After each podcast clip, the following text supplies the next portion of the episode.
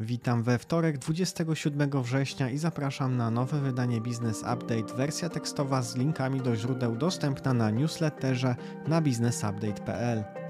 Business Update to codzienne informacje biznesowe.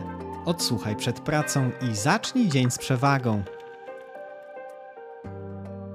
Wczoraj dalszy ciąg spadków na rynkach, szczególnie w Polsce, niechętnie przyjęto informacje o podatku od zysków nadzwyczajnych. WIG20 spadał o niecałe 2% do 1433 punktów. Kurs funta względem dolara spadł do poziomów najniższych od 50 lat. Rynki niechętnie przyjęły wiadomość o cięciach podatków w Wielkiej Brytanii. Bank Anglii nie zawaha się podnieść stóp procentowych w celu obrony kursu funta. Wczoraj Funt kosztował nawet dolar i 3 centy, dzisiaj jest to około 1 dolar i 8 centów. W złotówkach funt kosztuje około 5,32. Gospodarka i makroekonomia. Jacek Sasin informuje, że PGE Paliwa i Węglokoks prowadzą działania mające na celu import 11 milionów ton węgla do Polski w bieżącym roku. Około 3 miliony ton ma zostać oddany do dyspozycji gospodarstw domowych. Rząd wyraził zgodę na fuzję PKN Orlen z PGNiG. 28 września odbędzie się walne zgromadzenie akcjonariuszy PKN Orlen, natomiast analogiczne spotkanie dla PGNiG będzie miało miejsce 10 października. Administracja Joe Bidena przyzna 1,5 miliarda dolarów na szeroko pojęte działania mające na celu walkę z kryzysem opioidowym. Prezydent zamierza przeznaczyć 42,5 miliarda dla rządowych agencji do spraw walki z narkotykami w ramach budżetu na przyszły rok, co oznaczałoby wzrost o 3 miliardy dolarów względem tego roku. W zeszłym roku w Stanach zmarło ponad 100 tysięcy osób od przedawkowania. Informacje biznesowe. PKP PLK zamraża inwestycje warte około 3 miliardy złotych. Brak dofinansowania z KPO blokuje możliwość zawarcia umów z protestującymi firmami wykonawczymi odpowiedzialnymi za przeprowadzenie modernizacji. Koncern Westinghouse zakłada, że wkład Polski w budowę sześciu bloków jądrowych AP1000 miałby przekroczyć 50%. Obecnie firma zawarła kontrakty z 34 polskimi podmiotami. Wybór oferty koncernu miałby pozwolić na uruchomienie pierwszego reaktora o mocy około 1 do 1,5 GW w 2033 roku, zgodnie z programem polskiej energetyki jądrowej. Columbus Energy wybuduje kolejny magazyn energii w południowej Polsce o pojemności 810 MWh i szacowanej wartości 1,5 miliarda złotych. Właśnie otrzymał warunki przełączenia o mocy 202,5 MW. Enertak przekazał do użytku elektrownię wiatrową Dunowo o mocy 186 MW zbudowaną z 59 turbin w Dargikowie i Karlinie. Jest to jeden z największych tego typu projektów w Polsce. XTPL uzyskał warunkowy patent Izraelskiego Urzędu Patentowego. Ostatecznym wymogiem formalnym jest opłacenie wniosku.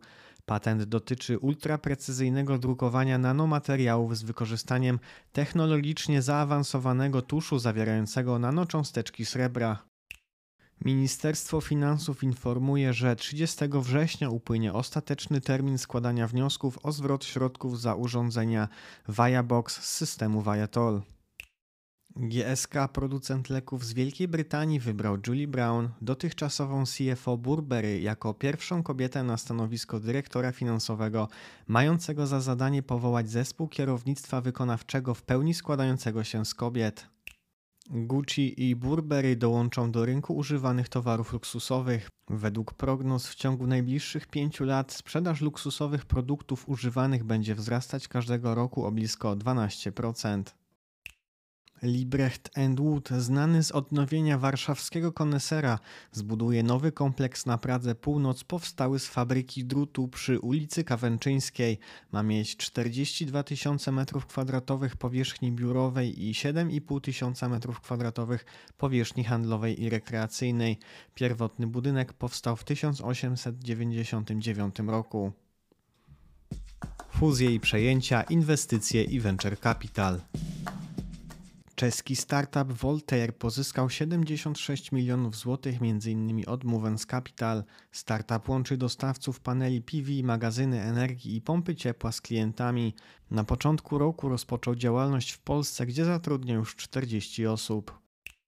Cyfrowy Polsat sprzedaje milion akcji Modivo, czyli dawnego e-obuwie za cenę 600 milionów złotych.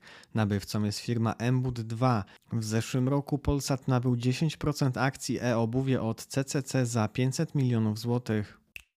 Interia, będącą częścią grupy Polsat Plus, stanie się właścicielem 70% udziałów Antyweb, natomiast pozostałe 30% udziałów zostanie u Grzegorza Marczaka i firmy Haprin, którzy dotychczas byli właścicielami serwisu. Komperia.pl w okresie od 28 września do 7 października sprzeda 151 tysięcy akcji własnych za 6,60 zł za sztukę. 3LP wchodząca w skład grupy kapitałowej Team w związku z niekorzystnymi warunkami rynkowymi zrezygnowała z oferty publicznej wprowadzenia wszystkich akcji spółki na GPW.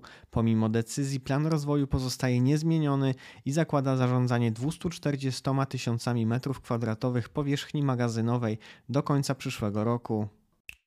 Wiceminister finansów Sebastian Skuza poinformował, że od 1 października nastąpi wzrost oprocentowania dla obligacji oszczędnościowych o terminie zapadalności powyżej 3 miesięcy.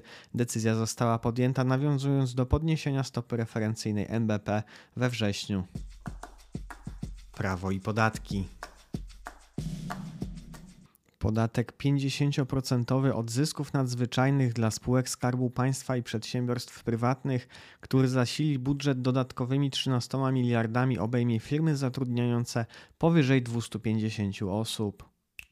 Szef Krajowej Administracji Skarbowej stwierdził, że odsetki od kredytu zaciągniętego na zakup mieszkania mogą być podatkowym kosztem nie tylko w części przypadającej na pomieszczenia przeznaczone do prowadzenia działalności, ale także w części przypadającej na kuchnię, toaletę i przedpokój. Tym samym zmienił interpretację dyrektora Warszawskiej Izby Skarbowej z 2016 roku. Dyrektor KIS stwierdził, że spółka nieruchomościowa w momencie przeniesienia własności udziałów z jednego zagranicznego podmiotu na inny zagraniczny podmiot jest zobowiązana do potrącenia 19% zaliczki na podatek u źródła. Zasada ta ma także zastosowanie przy zbyciu nieodpłatnym lub przeniesieniu własności udziałów z mocy prawa. Dyrektor KIS podał, że świadczenie w formie pożyczki pieniężnej udzielone wspólnikowi spółki przez spółkę rozliczającą się ryczałtowo to ukryty zysk. W związku z tym spółka ma obowiązek zapłaty podatku. Prezes UOKiK wydał rekomendacje dotyczące oznaczania treści reklamowych przez influencerów w mediach społecznościowych. Przekaz handlowy, za który uzyskano korzyść materialną, powinien być wyraźnie oznaczony jako materiał reklamowy i wskazywać promowaną markę. Wiadomości rynkowe. Ministerstwo Klimatu i Środowiska informuje, że ponad 3100 pojazdów w ramach dopłaty programu Mój Elektryk otrzymało dofinansowanie do leasingu z Banku Ochrony Środowiska.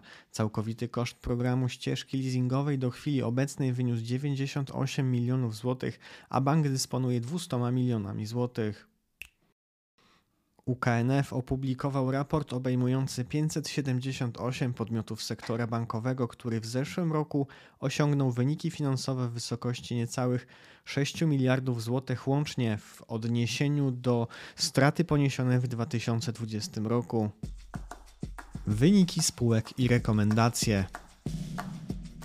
Enelmet szacuje, że w pierwszej połowie tego roku odniósł 14 milionów złotych skonsolidowanej EBITDA, o połowę mniej niż w zeszłym roku. Przychody wzrosły o 20 milionów do 235 milionów. Ostateczne sprawozdanie zostanie opublikowane 29 września.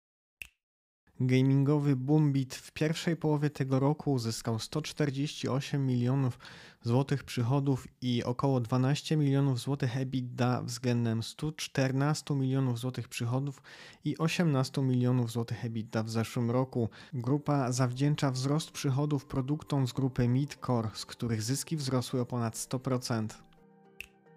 To już wszystkie informacje na dziś. Życzę Państwu owocnego wtorku. Jeżeli nasz podcast jest dla Państwa pomocny, będziemy wdzięczni za polecanie go dalej. Do usłyszenia jutro.